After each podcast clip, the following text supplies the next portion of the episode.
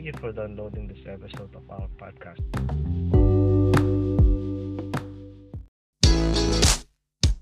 Hi, and welcome to the podcast for Solomon Staircase Masonic Lodge No. 357, where we talk about all things related with Freemasonry, including Hermetic teachings, philosophy, reason, spirituality, and much more. We're located in Buena Park, Southern California.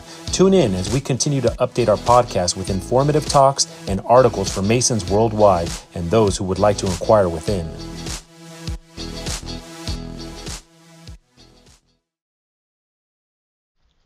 A second home. For Filipino Americans, fraternal organizations like the Masons have played an important historic role in forging connections. Now, a new generation is making its mark on the fraternity.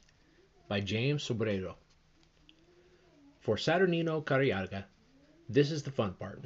It's late spring, and he and 32 other Masons in Riverside County are in the final stages of filing their intent to form a new Masonic lodge to be named for the national hero of the Philippines, Jose Rizal. We're shooting for June 19th, Rizal's birthday, says Carriaga, a Menifee-based Navy veteran, restaurant owner, and member of Hemet San Jacinto No. 338 and Most Worshipful Manuel Luis Quezon No. 874. There's still lots to do. As the lodge prepares to receive its dispensation date, Carriaga, who goes by JP, still needs to secure the group a permanent home, either at the Menifee Lodge or at the nearby Masonic Hall in Murrieta, and finalize the membership roster. Then there are the fun little details to work out, like a new lodge logo that can be embroidered into a custom-made barong tagalog or Filipino dress shirt. But this is the time to think big, to imagine what a brand new lodge will look, feel, and act like, especially one that's consciously incorporating elements of Filipino culture. We want to be active, vibrant, he says. One thing's for sure, he says, definitely we're going to have a big party.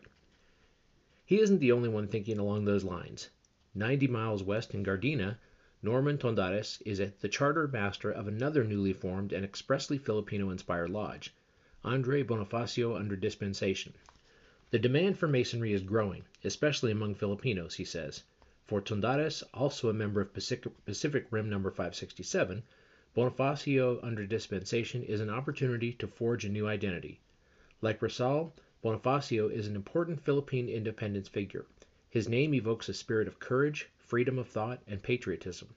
Tondares says it evokes struggle and perseverance reminiscent of the risks that we and our parents took in coming to California. The excitement surrounding the new lodges is palpable and indicative of a growing Pinoy influence in the fraternity. Both lodges have almost entirely Filipino-American membership and add to the sizable Filipino presence in California masonry. Today, Filipino Americans are the largest non-white ethnic group in California masonry and represent the state's fraternity's fastest-growing demographic. While Asian Americans account for about 10% of overall membership, that share, and particularly Filipinos, is much higher among new members. Over the past 10 years, more than 14% of applicants to California lodges were born in the Philippines. As their numbers have grown, Filipino Americans' contributions to the craft have increasingly reverberated through a commitment to the ritual, the introduction of cultural celebrations to lodge life, and an influx of new leaders. Camaraderie, friendship, brotherly love, says Thomas Chavez, explaining the growth. Chavez, who belongs to several lodges, including Crocker No. 212, one of the approximately 20 California lodges with majority Filipino memberships, was born in Manila and immigrated to the Bay Area at 21, eventually settling in American Canyon. Chavez is fellow member at American Canyon No. 875, past Grand Master M. David Perry, has seen these traits up close. There's a real bond there, Perry says. In 2015, he became the first sitting California Grand Master to make an official visit to the Philippines. Our Filipino brothers are an integral part of our fraternity, and I'm proud of the diversity we have in California Freemasonry. The result of that is a revitalization in many lodges. There's new blood coming in, especially among the younger generation, says Mike Tagulao, a past master of San Leandro No. 113 and a district inspector who was born in Manila. San Leandro is typical of lodges where the Filipino influence has been strongest. As new members join, they tend to invite their social circles to lodge events, and that brings more candidates into the fold. Over time, the lodge's membership evolved. Tagulao estimates that the lodge is now 80% Filipino. We do events nearly every month, festivals, promotions, he says. With each, the lodge's presence in the Filipino community grows. says Thomas, who also belongs to San Francisco No. 120 and California No. 1, Filipino candidates come to the parties, they see the lodge and say, "How can I join?"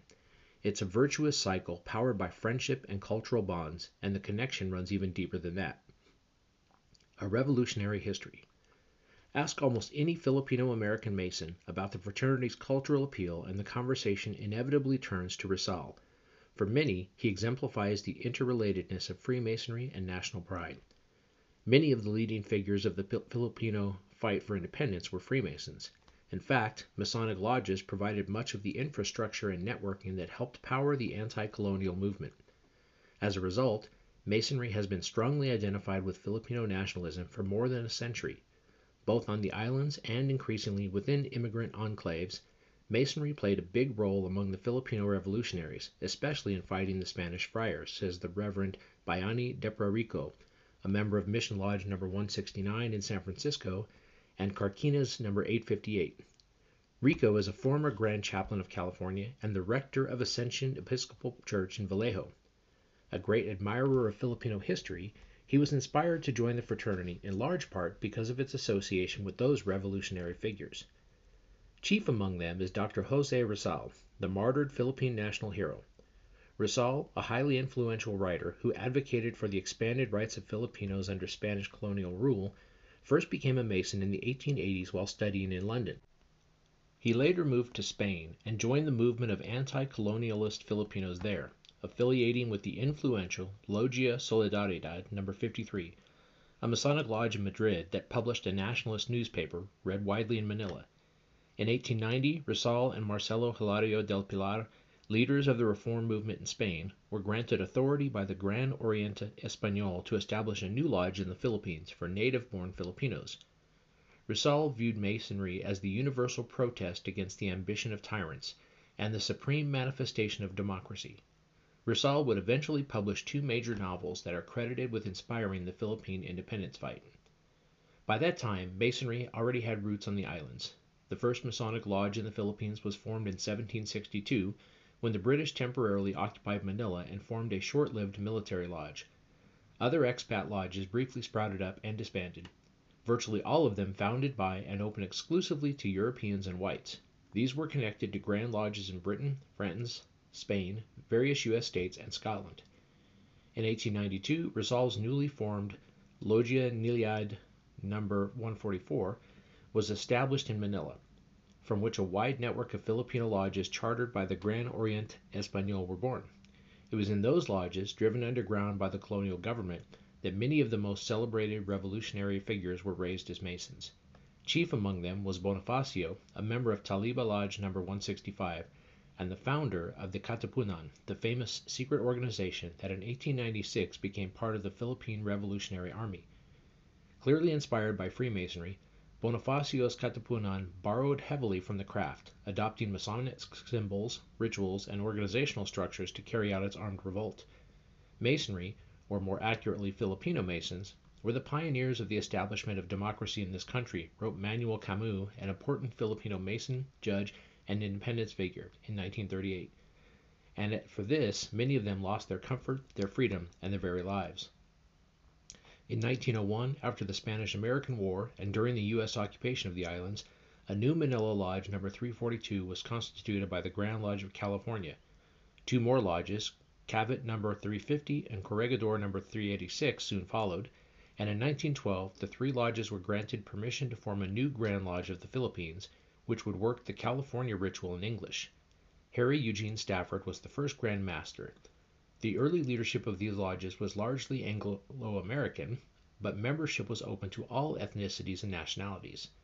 A 1936 report counted 2,711 Filipinos in the fraternity, working alongside 1,948 Americans and 513 Chinese.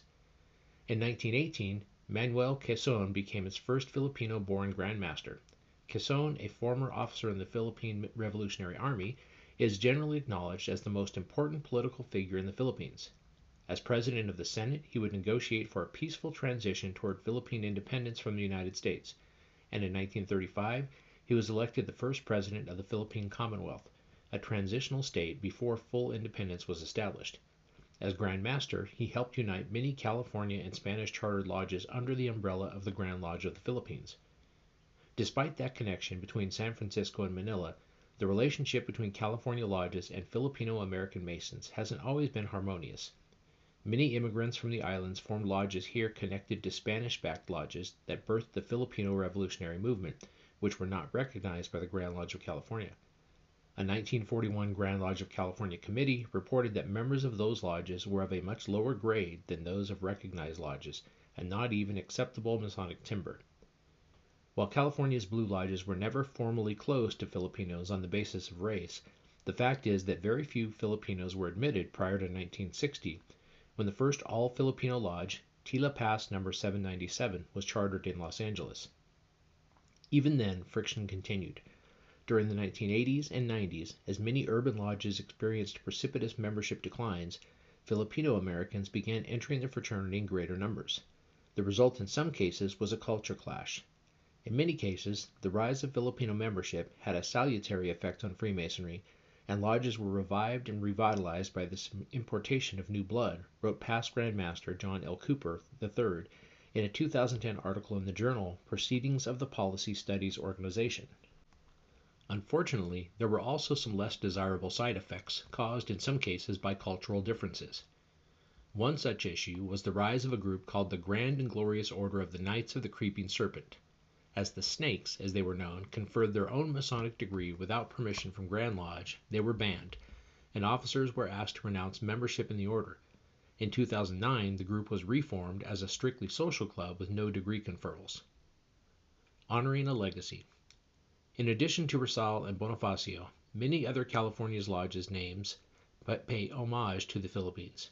They include today's consolidated Atwater Larchmont Tila Pass No. 614, the latter so named for the 1899 Battle of Tila Pass, in which outnumbered Filipino soldiers mounted a spirited but doomed defense against American forces. There's also General Douglas MacArthur No. 853, chartered in Sacramento in 2010, named for the commander of the U.S. Armed Forces of the Far East during World War II, who famously fulfilled the promise he'd made in his I Shall Return speech by successfully landing U.S. troops in Japanese-occupied Leyte in 1944. He was made a Mason at sight by Philippine Grand Master Samuel Hawthorne and affiliated with Manila No. 1.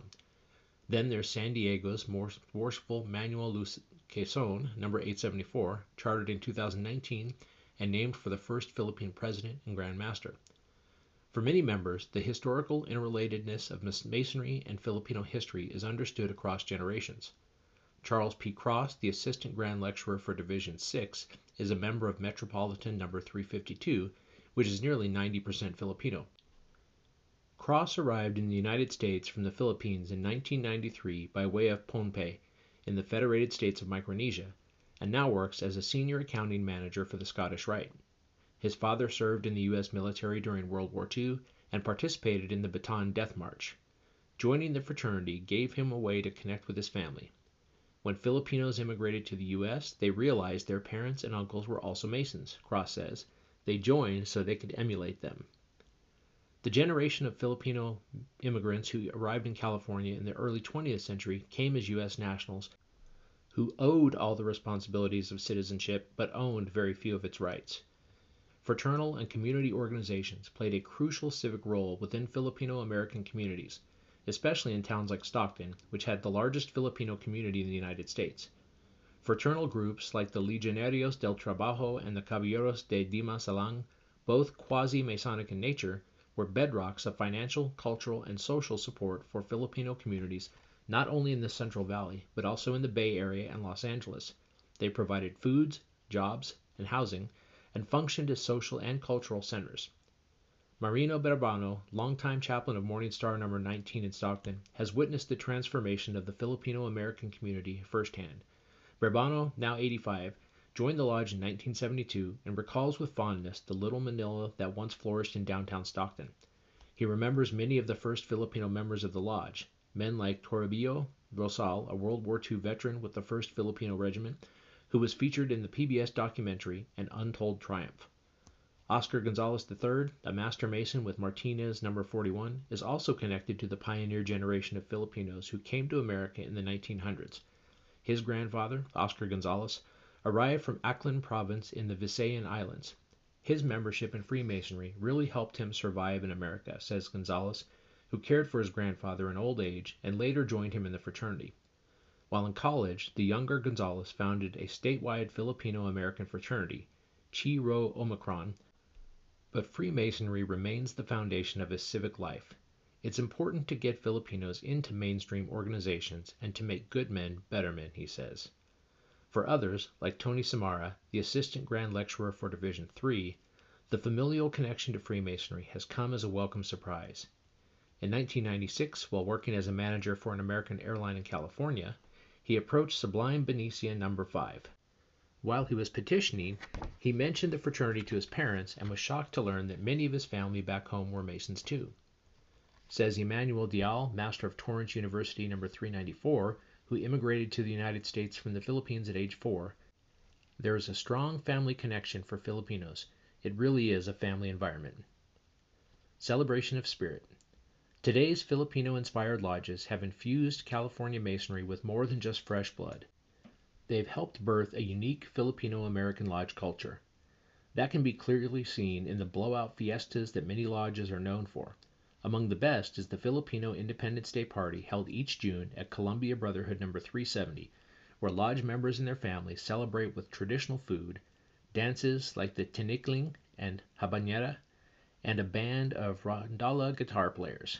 There's also the boisterous interlodge party Sir Francis Drake No. 376 hosts the night before annual communication, an event that often draws visitors from the Grand Lodge of the Philippines.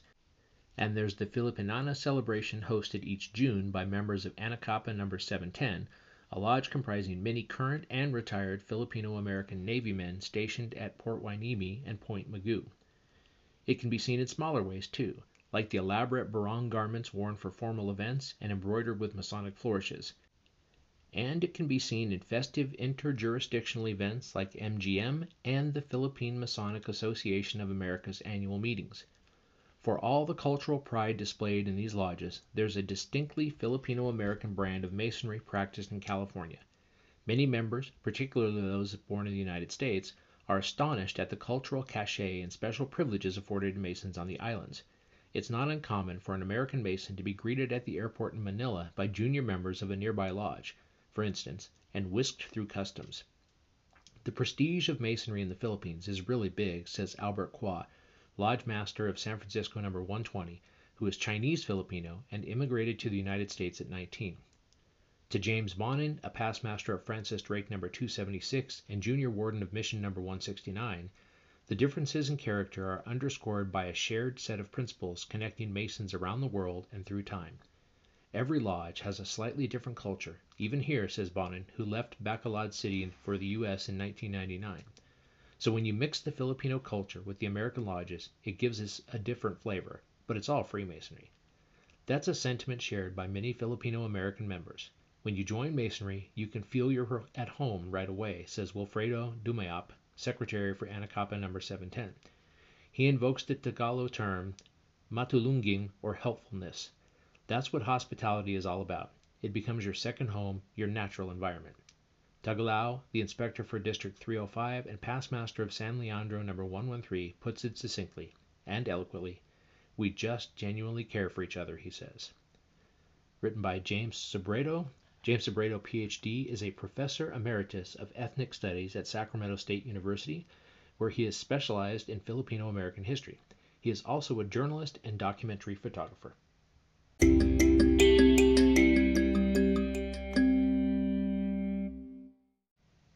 Faces of the Fraternity.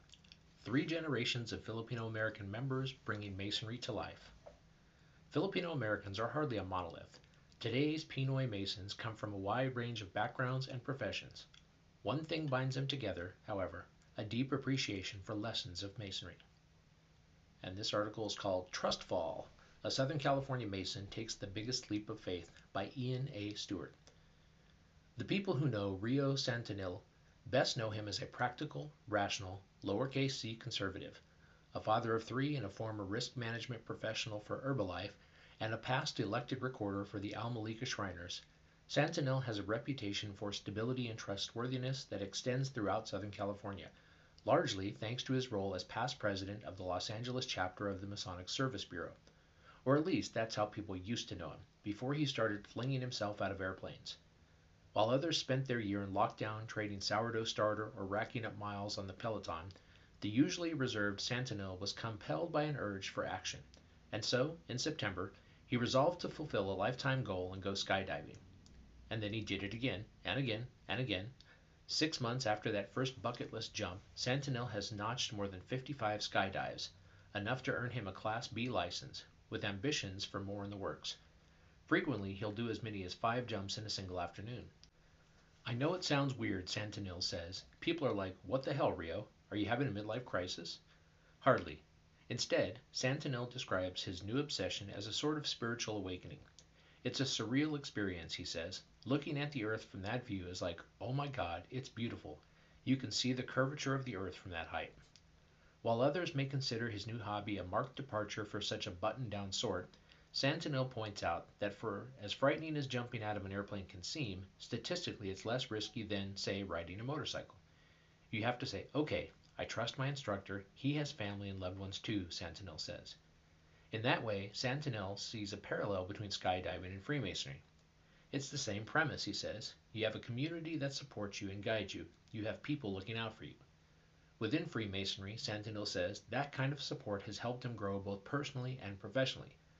Born in the city of Olongapo in the Philippines, he immigrated at age 9 with his family to Carson, where he's lived ever since.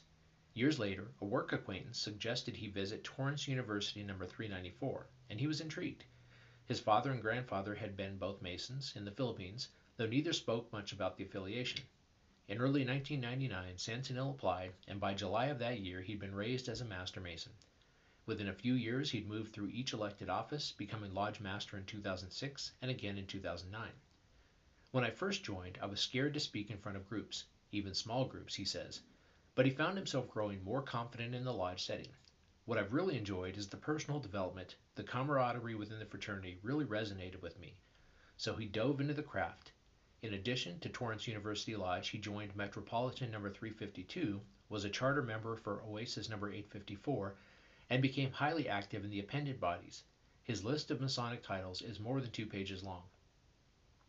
Within each of these groups, Santinel says he's been moved by the bonds of friendship, generosity, and trust that exist between members, traits he's also encountered in the close-knit community of skydivers. Still, all the support in the world can only get you to the edge of the platform. You still have to take the plunge. It's hard to comprehend unless you do it, he says. The first time, it's sensory overload. Words alone can't really explain what you feel when you jump out.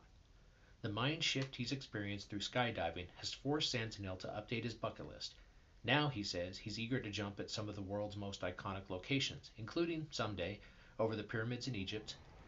One thing he knows not to do is bring his family along for the ride. My wife is a nurse, Santinel offers with a chuckle. If you think I'm conservative, my wife is next level, and my kids, they just think, you're crazy, Dad. The Shrine at Froilan Ancheta's San Francisco Home, A Testament to an Artful Life, by Kelsey Lannon. Froilan Ancheta doesn't do anything half-heartedly. Whether it's his work, his art, or his connection to Freemasonry, he throws himself headlong into his passions. One look around his living room will tell you that.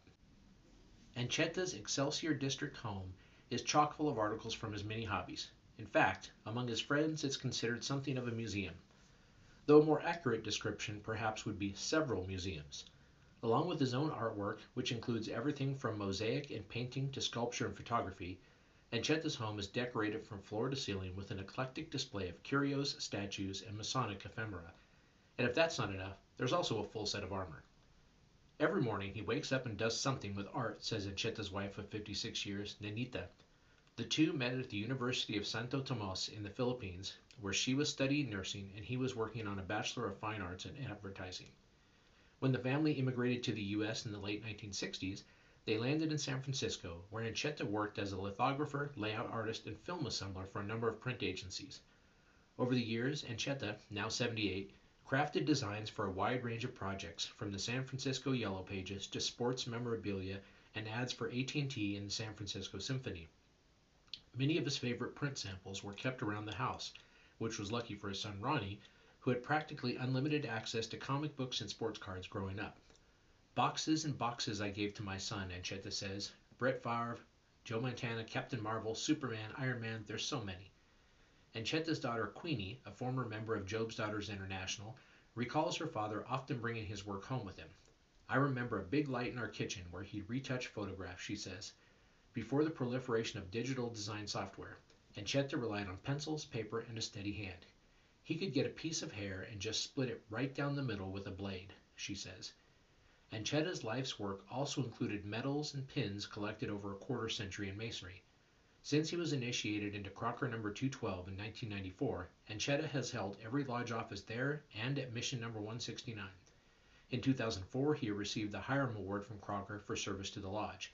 He is probably the most dedicated Mason I know, says Mission No. 169 Secretary Richard Downing, who met Ancheta more than a decade ago. He is always there to help whenever you need anything. I'm amazed at just how many things he does. Outside of Blue Lodge, Ancheta has also received the 33rd degree from the San Francisco Scottish Rite, where he is senior warden in the Lodge of Perfection. In the York Rite, he has presided over all three bodies as eminent commander at the California Knights Templar, illustrious master of the Cryptic Masons, and excellent high priest of the Royal Arch. He's also a lifetime member of the Royal Order of Scotland and a member of the Isaiah Shriners. Beyond that, he's a Eucharistic minister at St. John the Evangelist Church and a highly decorated member of the Knights of Columbus and of the International Order of Oddfellows, among an almost countless litany of other memberships. Semi-retirement hasn't slowed him down either. Oh my God, I can't even keep up with him, Queenie says. Something I admire about my dad is that he always has a heart for those who don't have as much, and he'll always use his time to help others. Heritage Movement. How Freemasonry Helped the Second Generation Filipino-American Discover His Roots by Justin Japitana. Today, James Rualo is the go-to guy in Southern California for Filipino-themed Masonic regalia. His custom aprons and gauntlets, emblazoned with the 8-rayed golden star of the national flag, are the pride of not only his lodge, Coronado No. 441, but many of his neighbors as well. They can be seen in master's portraits and lined up on lodge officers during all manner of ceremonies and celebrations. But for Rualo, that close connection to his heritage hasn't always come naturally. Rather, he says, it's been a years-long journey, and one reinforced by his journey through Freemasonry. In fact, Rualo was rarely exposed to Filipino culture growing up, he says. Born in San Diego to a Navy father and a nurse mother, both of whom immigrated to the United States as adults, Rualo lived as a child in a primarily white neighborhood. Without access to Filipino social groups and extended family, he felt at a distance from his family roots. At home, they spoke English, they never visited grandparents in Manila. You don't really think about it as a kid, being estranged from your heritage, he says. You're only taught in school that the Philippines was colonized by the Spanish, and that's your only window into Filipino history. It's a common phenomenon for the children of immigrants. As the ties to their homeland weaken, they have to learn the language and customs of their culture secondhand, if at all. In college, Rualo was steered toward a Filipino history class where he was exposed to the independence figures Jose Rizal and Andres Bonifacio, both Freemasons. The class struck a chord with Rualo, who immersed himself in the subject. But what he yearned for wasn't just knowledge, but connection. So in 2011, he followed in the footsteps of his father Felipe and petitioned to join Coronado No. 441. Felipe became a member in 1989. By 2013, he joined the officer line, and in 2017 served as lodge master. He also joined a special Grand Lodge committee on membership development. It felt like family, Rualo says, to be with people who shared the same rich culture as me. It was enlightening. It felt like home. At Coronado No. 441, Rualo was able to experience Pinoy culture firsthand. Freemasonry and Filipino culture both emphasize fellowship, he says.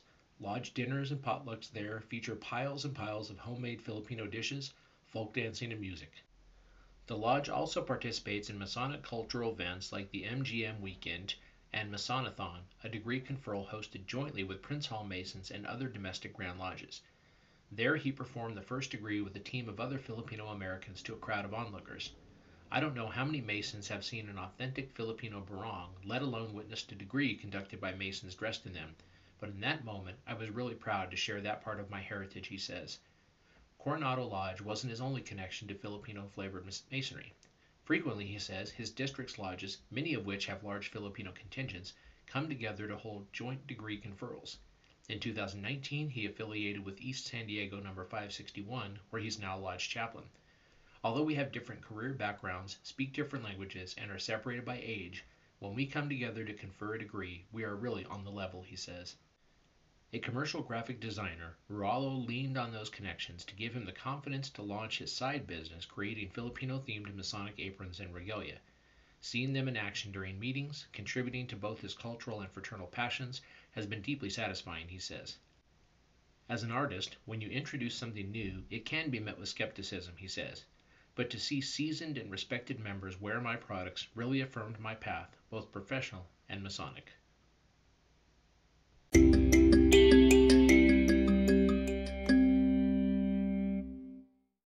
Portal to the Past, an obscure Masonic temple and the long, complex legacy of Filipino Freemasonry in California, by Gary Camillat. To walk through San Francisco's tiny South Park today is to visit one of the city's toniest neighborhoods with gleaming modernist jewel boxes fit between beautifully restored 19th century walk-ups. In a sense, it harkens back to the park's origins. Hidden away off bustling 3rd Street, a block and a half from the Embarcadero, this unexpected little green oval began its life in 1854 as an exclusive residential enclave modeled after aristocratic British parks like Berkeley Square. However, hiding within the glittering oasis of 21st century wealth, the venture capital firm Kleiner Perkins, one of Silicon Valley's most influential funds, headquartered there, is a reminder of an altogether different past. In a nondescript three-story rooming house on the northwest side of the park sits the Gran Oriente Filipino Hotel. Across the park, a conspicuously modest Masonic temple hides in plain sight. For decades, though, the Gran Oriente played a vital role in Filipino life in San Francisco, birthing the first and most important Filipino Masonic lodge in the United States. Today, the Gran Oriente buildings register more as historical curiosities than as bustling neighborhood fixtures.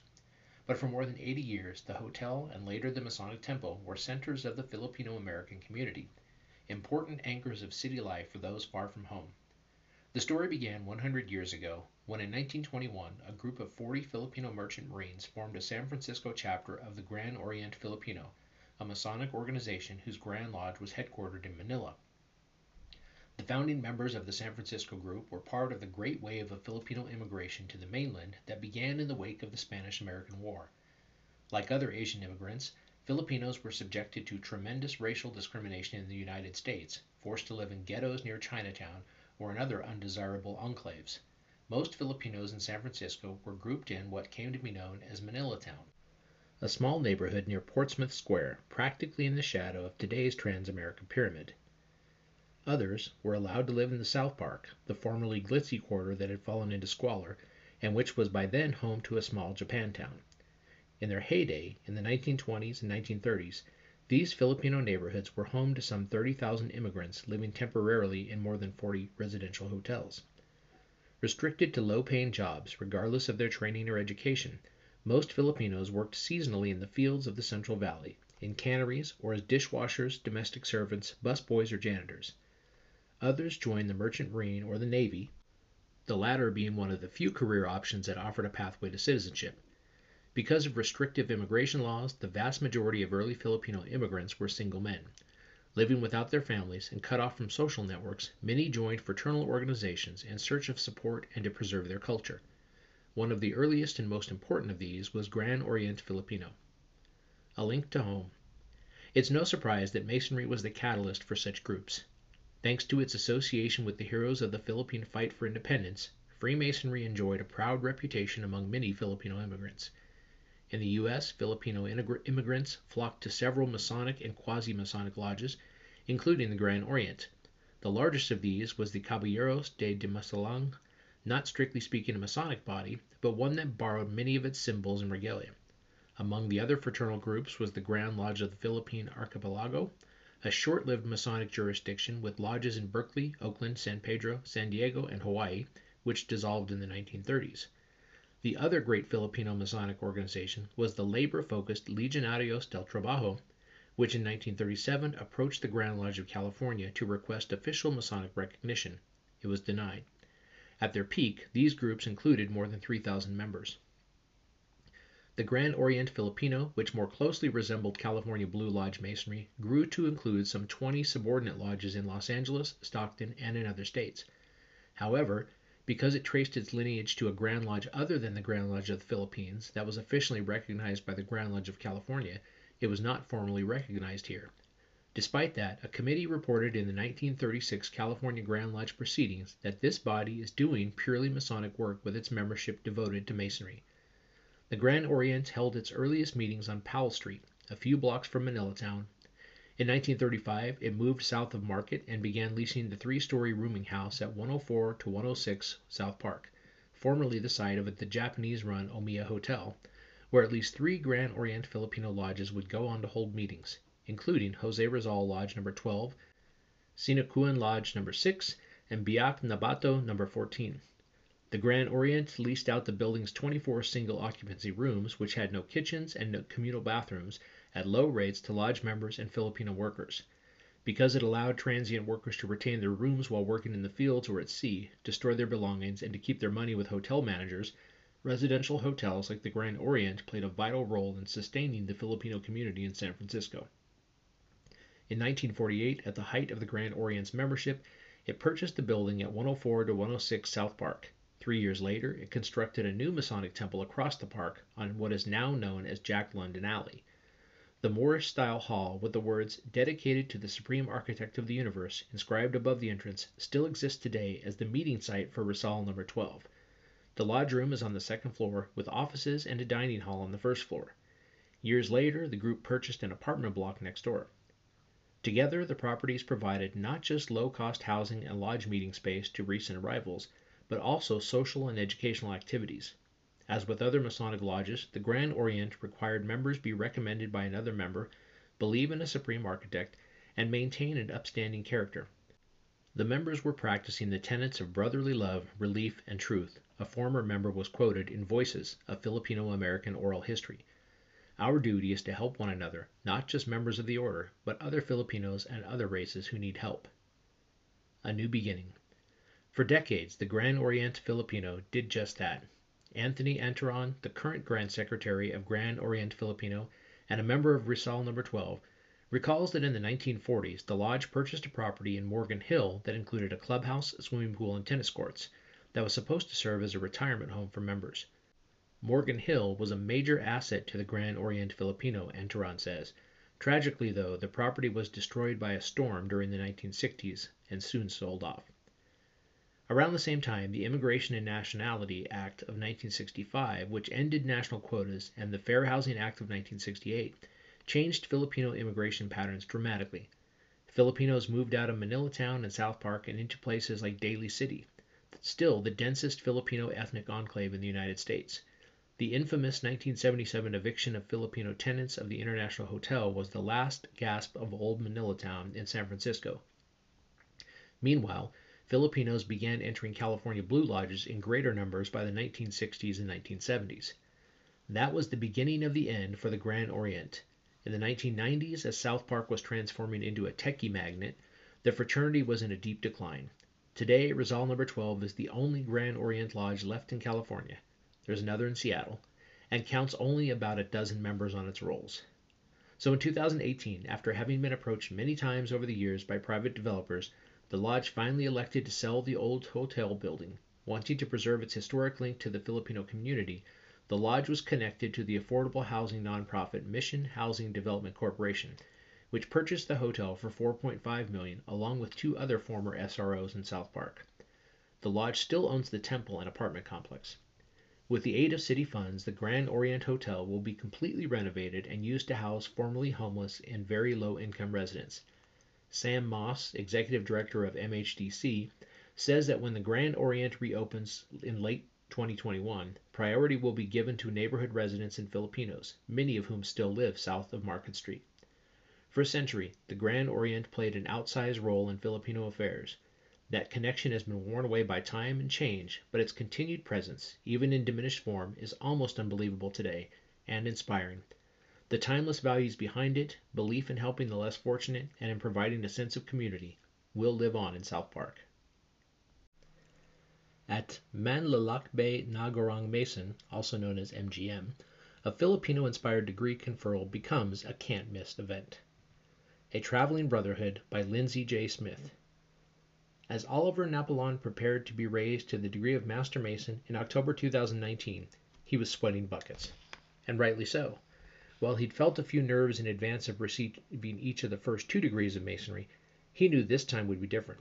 For one thing, he wasn't in the familiar environment of his home lodge, Southwest No. 283, and as the sole candidate being raised that day, he knew every set of eyes would be on him, all 300 pairs of them. Napoleon's raising was the highlight of a unique weekend-long event called MGM, which means Traveling Master Mason in Tagalog, one of the primary languages spoken in the Philippines. The semi-annual event, which brings Masons together from across the United States and the Philippines for 3 days of brotherhood and a third-degree conferral, is one of the largest Masonic gatherings in California, surpassed only by the annual communication in San Francisco. For those who make the pilgrimage to MGM, as it's known, the event is a homecoming of sorts, a celebration of Pinoy-flavored Masonic fellowship and brotherly love. For Napoleon, it was also cause for more than a little anxiety. It was overwhelming, in a good sense, he says. I just wasn't expecting that many brothers to be there. Since its inception 10 years ago, MGM has grown into a massive and massively anticipated weekend, particularly among Filipino-American Masons. Yet, MGM remains a decidedly grassroots affair. It isn't organized by the Grand Lodge of California. It has no official membership, structure, bylaws, or governing body. Each successive event is simply put on by a host lodge. Competition for honor can be pierced. Chosen by a group of past hosts, Charles Cross, the assistant grand lecturer for Division 6, oversees some preparations for the event and helps ensure it conforms to the California Masonic Code. The event began humbly in 2011. An aspiring candidate had asked to be raised while his father was visiting from the Philippines, and to invite members of various neighboring lodges as well. Ferdinand Abella, a past master of Unity No. 632, posted the invitation on Facebook, and on the degree night, 63 Master Masons from California and Nevada, mostly Filipino-American, answered the call. Afterward, those in attendance agreed that the event had been so much fun they wanted to make it into a tradition. The celebration grew quickly. 3 such degree conferrals were held in 2012, an additional 2 in 2013, and 3 more in 2014. Soon after, those in attendance voted to name the event Manlalakbay na Gorong Mason, a nod to the event's Filipino roots and to its many out-of-town guests. MGM then settled into a rhythm of being held once or twice yearly. At the same time, it grew in both complexity and scale. Today, the event includes a full weekend of festivities, attended by as many as 500 Master Masons, representing more than a dozen jurisdictions. It begins on a Friday with lodge basketball and golf tournaments. There are Masonic lectures held during the weekend, plus tours and sightseeing outings for visiting Masons and their families. And of course, there's meal upon meal of Filipino delicacies like lechon, slow-roasted suckling pig, as well as a Saturday night event featuring live music and then a Sunday farewell brunch. Although MGM has become more elaborate over the years, the highlight is still the degree conferral, which happens on Saturday afternoon. The host lodge has the honor of raising a candidate in front of the assembled brothers, which always makes a deep impression on attendees. Ed Caballero, master of General Douglas MacArthur Lodge No. 853 in Sacramento, which will host the event this year, pandemic willing, recalls one MGM where he ran into the degree candidate right after the ceremony. I didn't know him personally, Caballero recalls, but he saw me and hugged me and cried. He said, "Thank you for being there to witness my raising." One of Cross's responsibilities is making sure that MGM's degree conferral follows the procedure set out by the California Masonic Code. But after the lodge is officially closed, other charges are often performed, including the Oklahoma charge and one written in Tagalog. Caballero believes that this exposure to different traditions helps strengthen fraternal bonds between members from sometimes faraway places. The common denominator that binds us together is our ritual, he says, so sharing the ritual validates what we stand for as Masons. That sense of camaraderie echoes the family-focused nature of many Filipino get-togethers. 2 important aspects of Filipino culture, Cross explains, are bayanihan, which he defines as a spirit of communal unity, work, and cooperation, and fiestas, or joyful celebrations. I believe that Bayanihan and Fiesta spirit is being carried out among the MGM brothers, he says. Although the majority of MGM attendees are of Filipino descent, the event is open to all Master Masons and has drawn attendees from many states and countries, including Hawaii, Japan, Scotland, MGM has been hosted outside California only once, by Genesis Lodge No. 395 in Washington in 2017. The 2020 event was scheduled to be held in the Philippines, but COVID-19 dashed those plans. Cross and others hope to bring MGM to the island nation one day soon. In the meantime, they eagerly anticipate the next event. Although the exact timing will depend on the state's reopening, Caballero and General Douglas MacArthur No. 853 are proceeding full steam ahead with the preparations. This is finally our year, Caballero says, pointing out that hosting involves a great deal of work with no monetary reward. Attendees pay a small fee to cover their food and a commemorative pin and t-shirt. Any leftover funds are donated to affiliated charities. Instead, he explains, the reward is the fulfillment and the enjoyment of knowing that we were able to serve our fellow brothers. For Napalan, the next MGM will present an opportunity to relive his own nerve-straining raising, albeit from a more comfortable perch. Tradition dictates that former MGM candidates be involved in the raising of new brothers, and Napalan is looking forward to being on the other side. Then I'll get the whole picture, he says.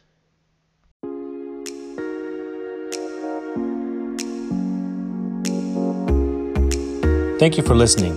If you like what you heard, please subscribe and leave us a comment. We enjoy hearing from our listeners. If you really like what you heard, share this podcast with your friends and lodge members. Visit us online at SolomonStaircase.org.